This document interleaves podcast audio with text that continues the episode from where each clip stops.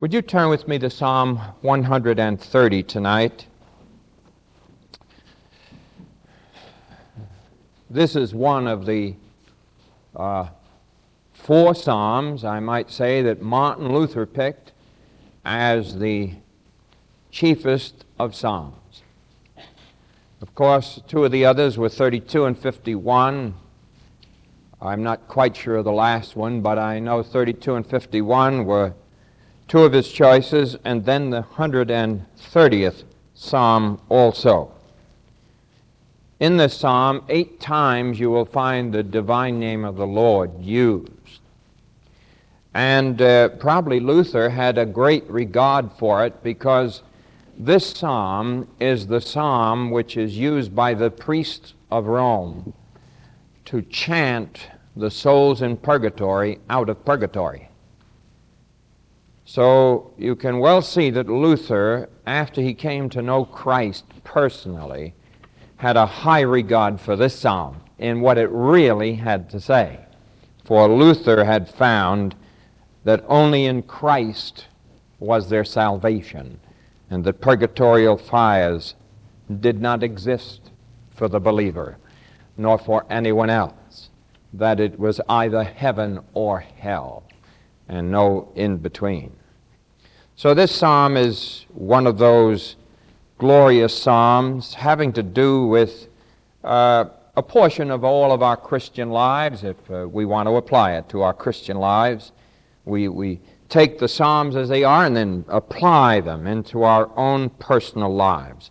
It speaks a lot of Israel here. I'll read the psalm and then we will go back and speak of it to your hearts. Out of the depths have I cried unto thee, O Lord. Lord, hear my voice.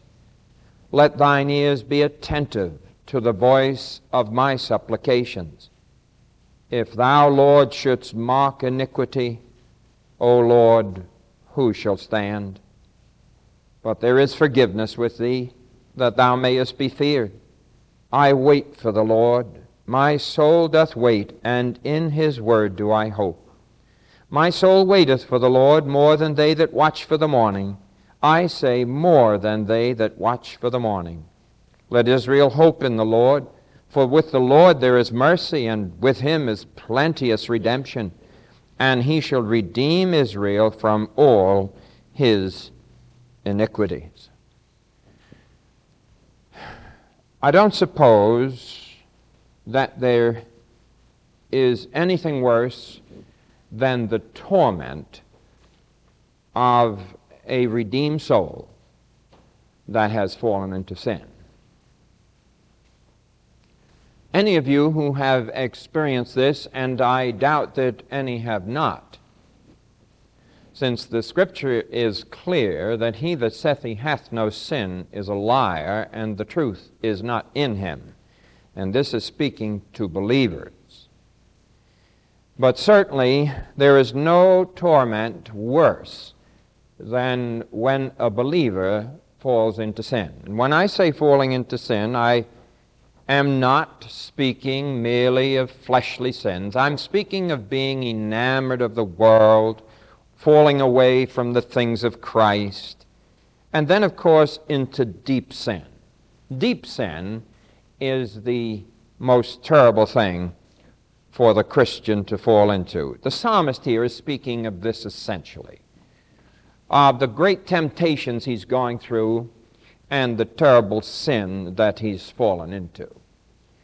And the psalmist here is believed, of course, to have been David. David is the one who wrote the Song of Degrees. There are many of them if you look at them in your Psalms.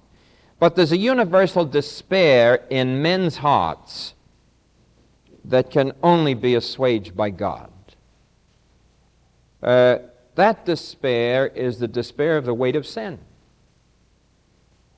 And while it's true of unbelievers now and then that they are brought to themselves through some experience with Christ, I would have to say that it is a rare thing in these days that we're living in to see people driven to Christ by their sin, because sin seems to have lacked any significance in this world we live in. The word sin is hardly attached to many of the things that are sin. Today there is such a libertine spirit that uh, things that we used to think were sin today we sort of casually pass off.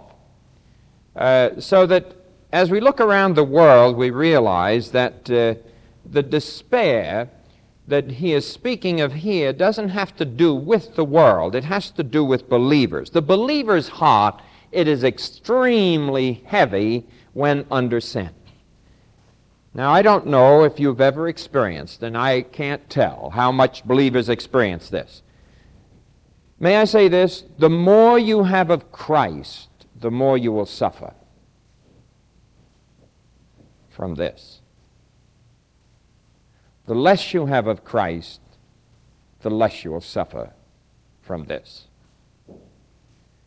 In other words, the more you are filled with the Holy Spirit of God, the more conscious you will become of your sinfulness. And the more conscious you are of your sinfulness, the greater will you suffer from sin. So, if in your life it's possible that you're living in sin, maybe some deep sin, I, I don't know. Our human hearts are only known to God. And uh, in any congregation of this size, I suppose anywhere in the world, any church of this size, there is bound to be some areas where sin is present in many lives. We pray that there would be victory over it. But only the individual knows of that sin. It may be secret sin. Ordinarily, it is. Public sin is manifested in the church quite simply. But secret sin is the great power that tears down the church of Christ and ruins its testimony. So that while the people wonder why the churches are dying, maybe may I say it this way? Churches only die where the people die. You know, sometimes we hear about churches that have died. But I want to tell you, they didn't die of themselves. They died because the people died in their spiritual life. And for you and I, this should be a tremendous lesson. We're to make sure that secret sin does not so come into our life that without the church knowing it, there may be churches right now around us that are slowly deteriorating, slowly going downhill. You may know of them. I know of some. We do not know always the reason. We may not see it on the surface. But I can assure you there's a reason. It may be that a great deal of secret sin exists in that church. That there has not been a great work of the Holy Spirit in that church. That that church is not manifesting the fruits of the Spirit. And without us ever recognizing this, that church may be slowly dying. And so there has to be a very great care in our hearts. May I say this? You're part of the body of Christ. You're part of me. I'm part of you. What you do affects me. What I do affects you. Therefore, let's consider each other. Remember that in sin, we don't only hurt ourselves, we hurt everybody else. Have you recognized that? That if there's sin in your life tonight, you would be affecting the whole work of the Holy Spirit in Franklin Avenue Baptist Church. Because God is not ministering through one man without the people. He ministers through a man with the people. So that if one sins, the whole body suffers. And this should bring us up quickly to recognize that if there's sin in our life, whether it's a young man or a young woman or a mother or father, it doesn't matter who you are, if there's sin in your life, you are drastically affecting the work of the Holy Spirit in the church where you worship. So, here, as the psalmist speaks, he's coming to the Lord and he's saying, Out of the depths have I cried unto thee, O Lord. And the depths in the scripture always speak of the depths of sin, the depths of departure from God. And uh, the depths speak of being outside the sphere of the uh, family's help, outside the sphere of man's help. Uh, we've gone so far away from God that uh, it's a matter just between the two of us now. The family can't help us, there's not much can be done. Mothers and fathers may pray for you and your children, but here you're teenagers and collegians and all the rest, and it's between you and God, you're adult. You've got to be straightened out. Whatever is wrong in your life, whether it's adult or young people, there must be that straightening out. Out of the depths have I cried unto thee, O Lord. Depths speak of our inability, inability to get out ourselves. Impossible. We just cannot do it. We're ready to drown. There seems to be no place to turn. No one is throwing out a life preserver to take care of us. The depths speak of the torment of a mind tortured by sin. And let me tell you, there's no worse torture of the mind than by sin. God doesn't deal with souls. So often people think, and with, there's a great deal of truth in this, that because of sin in their personal life, God deals with them physically. Now, this can be true. And the Lord's Supper indicates that it is true in many ways. Some are weak, some are sickly, and some sleep because you've come to this table unworthily. You've been sinful and unclean, and you come to the table, and so you feel miserable all the time. You're complaining about your health, you don't know what's wrong, and only the person knows. Only that person, nobody else. We can't take all people who have a little illness and say that and that's what some people try to do, you know. They, someone catches a cold and right away say, What's wrong with your spiritual life?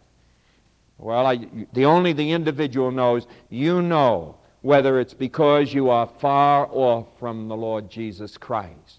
And many times it will affect us physically. But uh, the great power of God working upon us is in the mind. Here's where God deals with us most.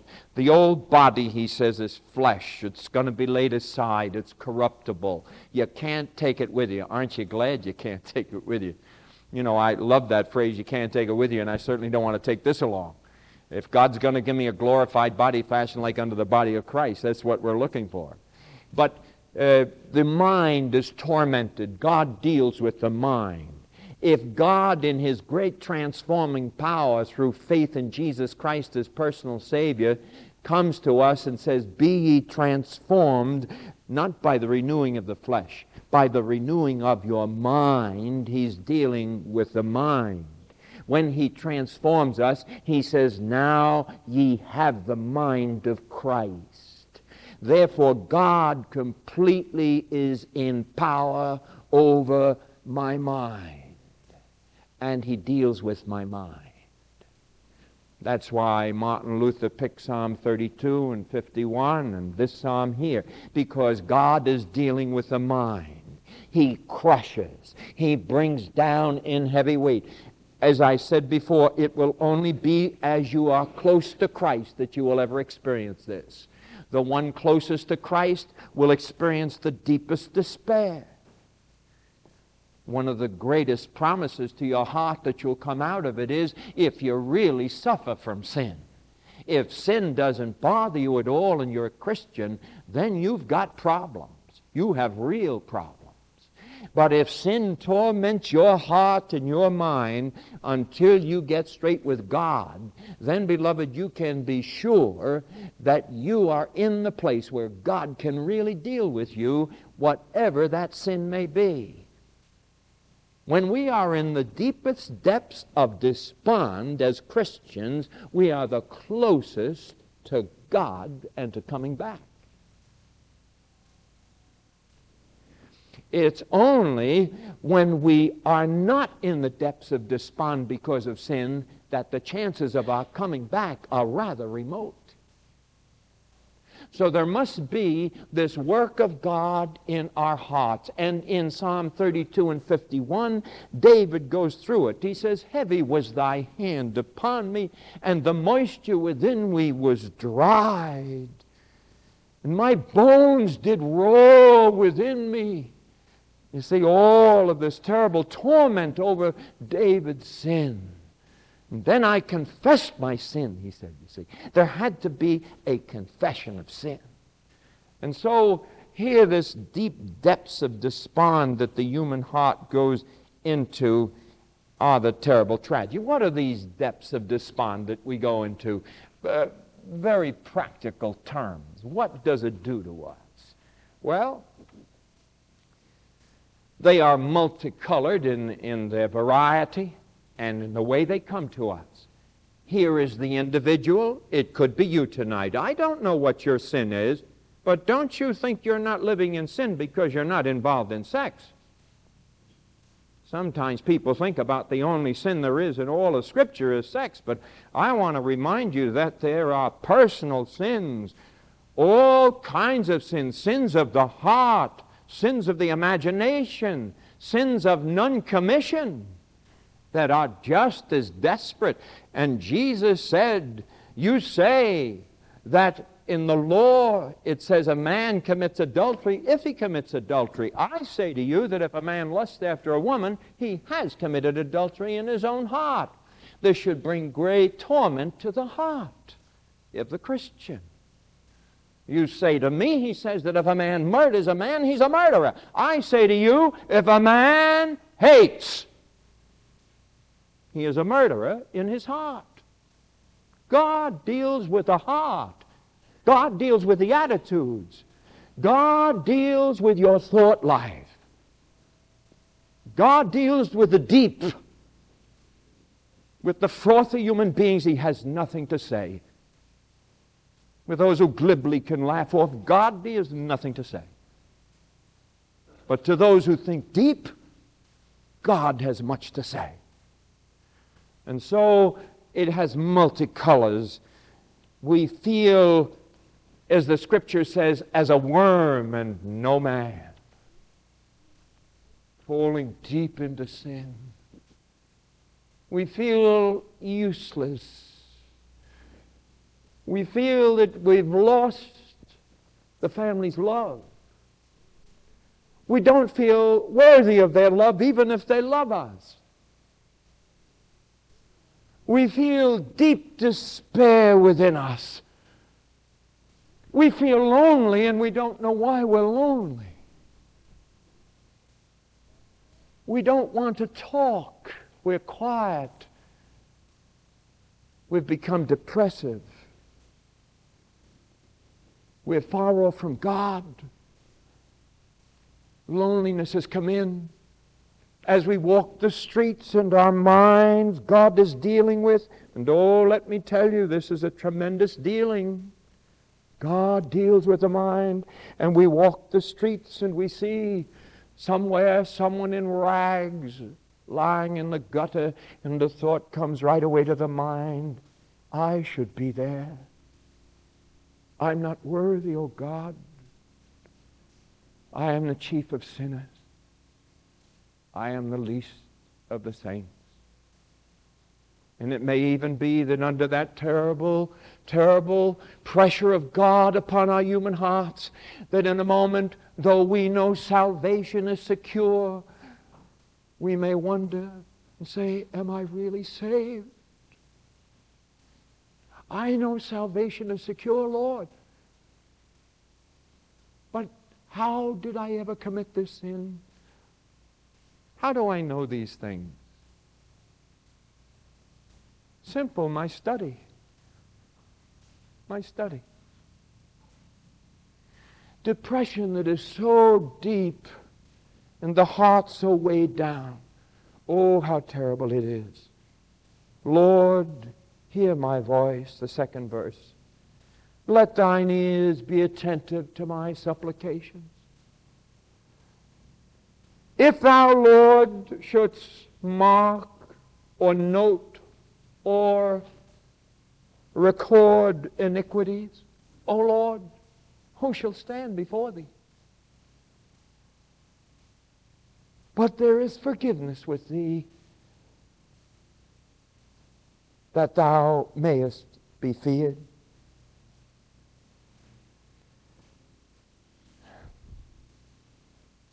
Even death can look attractive to the one who's so deep in sin. May I say that?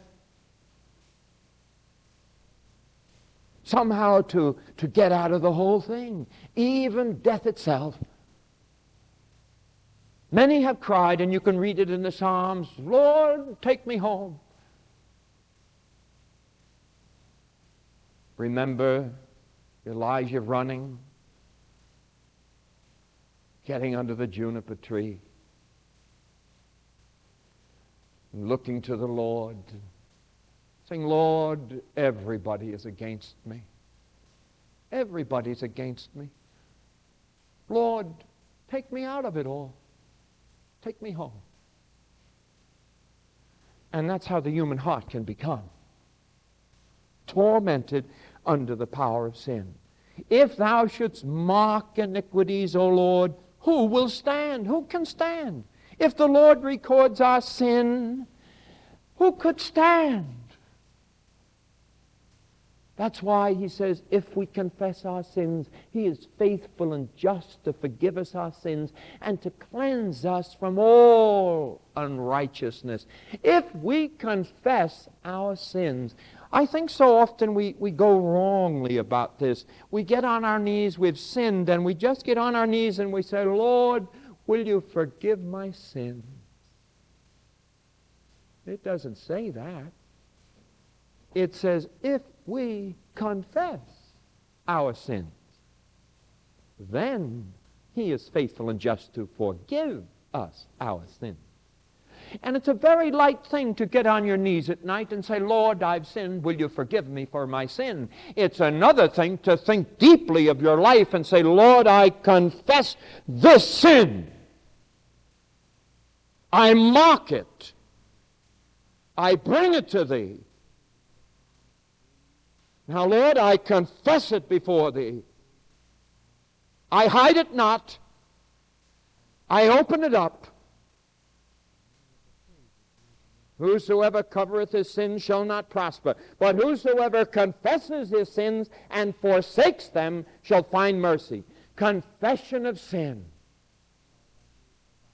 Oh, how important it is that if there's sin, we actually name the sin and confess the sin and say to the Lord, Lord, now forgive me my sin. Cleanse me from all unrighteousness, and may I walk in thy paths. He says, There is forgiveness with thee that thou mayest be feared. Number one, there's only one place you can be forgiven, and that's in Jesus Christ. Remember that? One place you can be forgiven, only in Jesus Christ.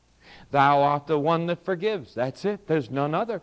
No one else can forgive you.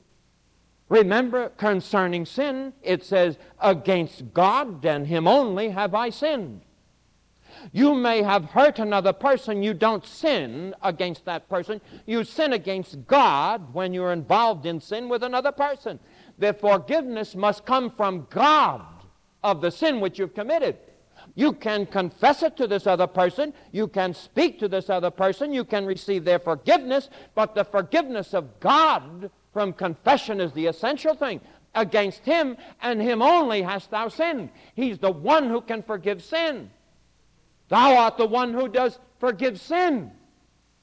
And then he says, after that, he says, that thou mayest be feared. Now, I want to say this when we go to the Lord in confession of sin, we come and we confess our sins to Him and we ask for forgiveness. But I want to tell you, it's a fearful thing. It's not quite as easy as snapping your finger. You don't go to the Lord and confess your sins and then expect that God is immediately going to take away all memory of it and clear you of it so that you get up from your knees and you never think of it again and you walk out and before a little while you're in the same old sin again. Why? Because God would not have dealt with your heart the way He has to deal with your heart. He says, You're the one that forgives sins, Lord, but I fear Thee. Because I know what's going to happen. Notice what He says I wait for the Lord. My soul doth wait, and in His word do I hope. Here you've come, you've confessed, now you wait. Does that mean tomorrow morning you've been in deep sin for a year, two years, three years? You've been involved in something and you get on your knees and you confess your sins and in the morning everything's rosy and all fine? No, the Lord doesn't work that way. It takes a long time sometimes. God keeps you under His hand until His fine work is finished until with that scalpel he covers, he cuts out all of those tainted parts of sin. It's a slow work, and in the process, the joy of the Lord has not come back yet. God keeps you under his hand until he can say, My child, your sin and your confession and your forgiveness are now complete. The work has been done by the Holy Spirit of God. I don't think you'll get into that sin again. That's important.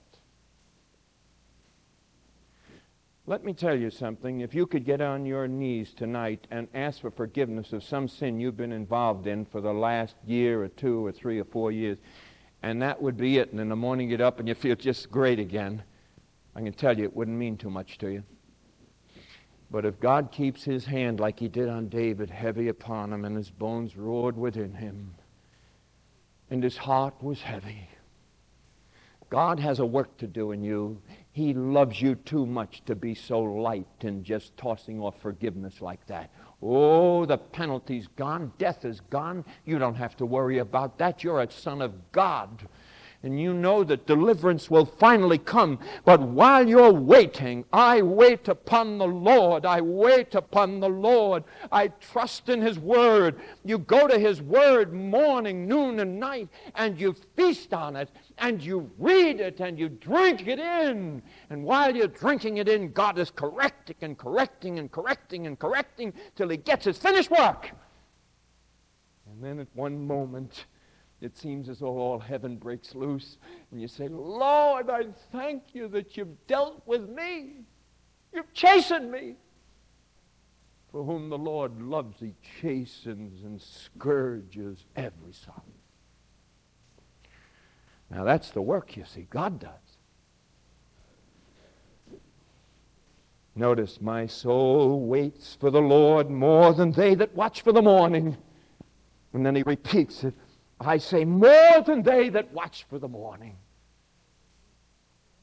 I remember that portion where it says Israel trembles like a leaf. And Israel says, at night, would it were morning. And in the morning, would it were night again.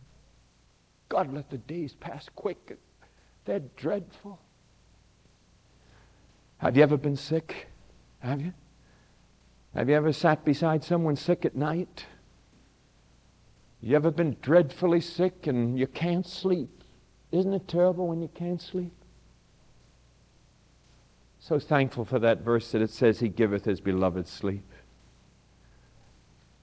When sometimes His beloved has gone a little far off and hasn't been the kind of a child that beloved one should be, and the sleep is gone and you just can't wait for the morning. I am like one, he says here. My soul waits for the Lord more than they that watch for the morning. I say more than they that watch for the morning. So I wait for thee. And then when the morning star shines upon us and forgiveness comes and God's correction has been good and his finished work is done, then the heart rejoices and victory is ours. and we walk about in triumph. Here's the man been depressed in deep sin. Listen, if there's anyone tonight's got a problem like this, oh, you can get victory, but you got to get straight with God. You've really got to be intense. To intense. It says, "Out of the depths I cried to thee." What have you been doing? Psychiatry can't do it for you. Out of the depths I cried to thee. You can't take tranquilizers. They won't do it. Out of the depths I cried to thee. And I waited. And thou didst forgive me. And thy work was done. Now I am more than conqueror through him that loves me. Ah, that's it. That's victory. That's victory. Let us pray. Now, Father, we thank Thee with the Lord there is mercy, and with Him there is plenteous redemption, as Thou dost say here in this psalm. And just as you redeemed Israel, only in a more blessed and more precious way, with the blood of Jesus Christ, Thou hast redeemed us from all our iniquities. Father, we pray tonight that if anyone in the congregation, any one of our hearts should be in deep despond over our lives.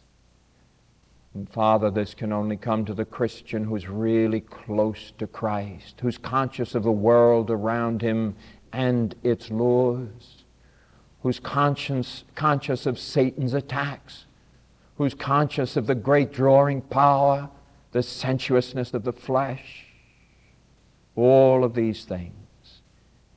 A Christian deeply conscious of sin who has fallen will cry out from the depths and ask the Lord for deliverance. Now, Father, deliver tonight anyone who may have come into the congregation who has a great burden of sin and needs victory. Father, may they remember not to be very glib and say, Lord, forgive me my sins, but confess that sin. Be clear with God. God knows all about it. We don't have to worry about telling Him. He's already seen it. And confess it clearly. And then ask for forgiveness.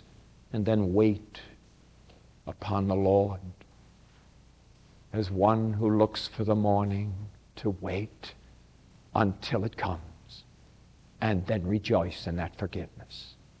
Father, teach us lessons in every area of our lives that we might truly live that life that Christ has given us as he lives through us. In Jesus' blessed name, amen.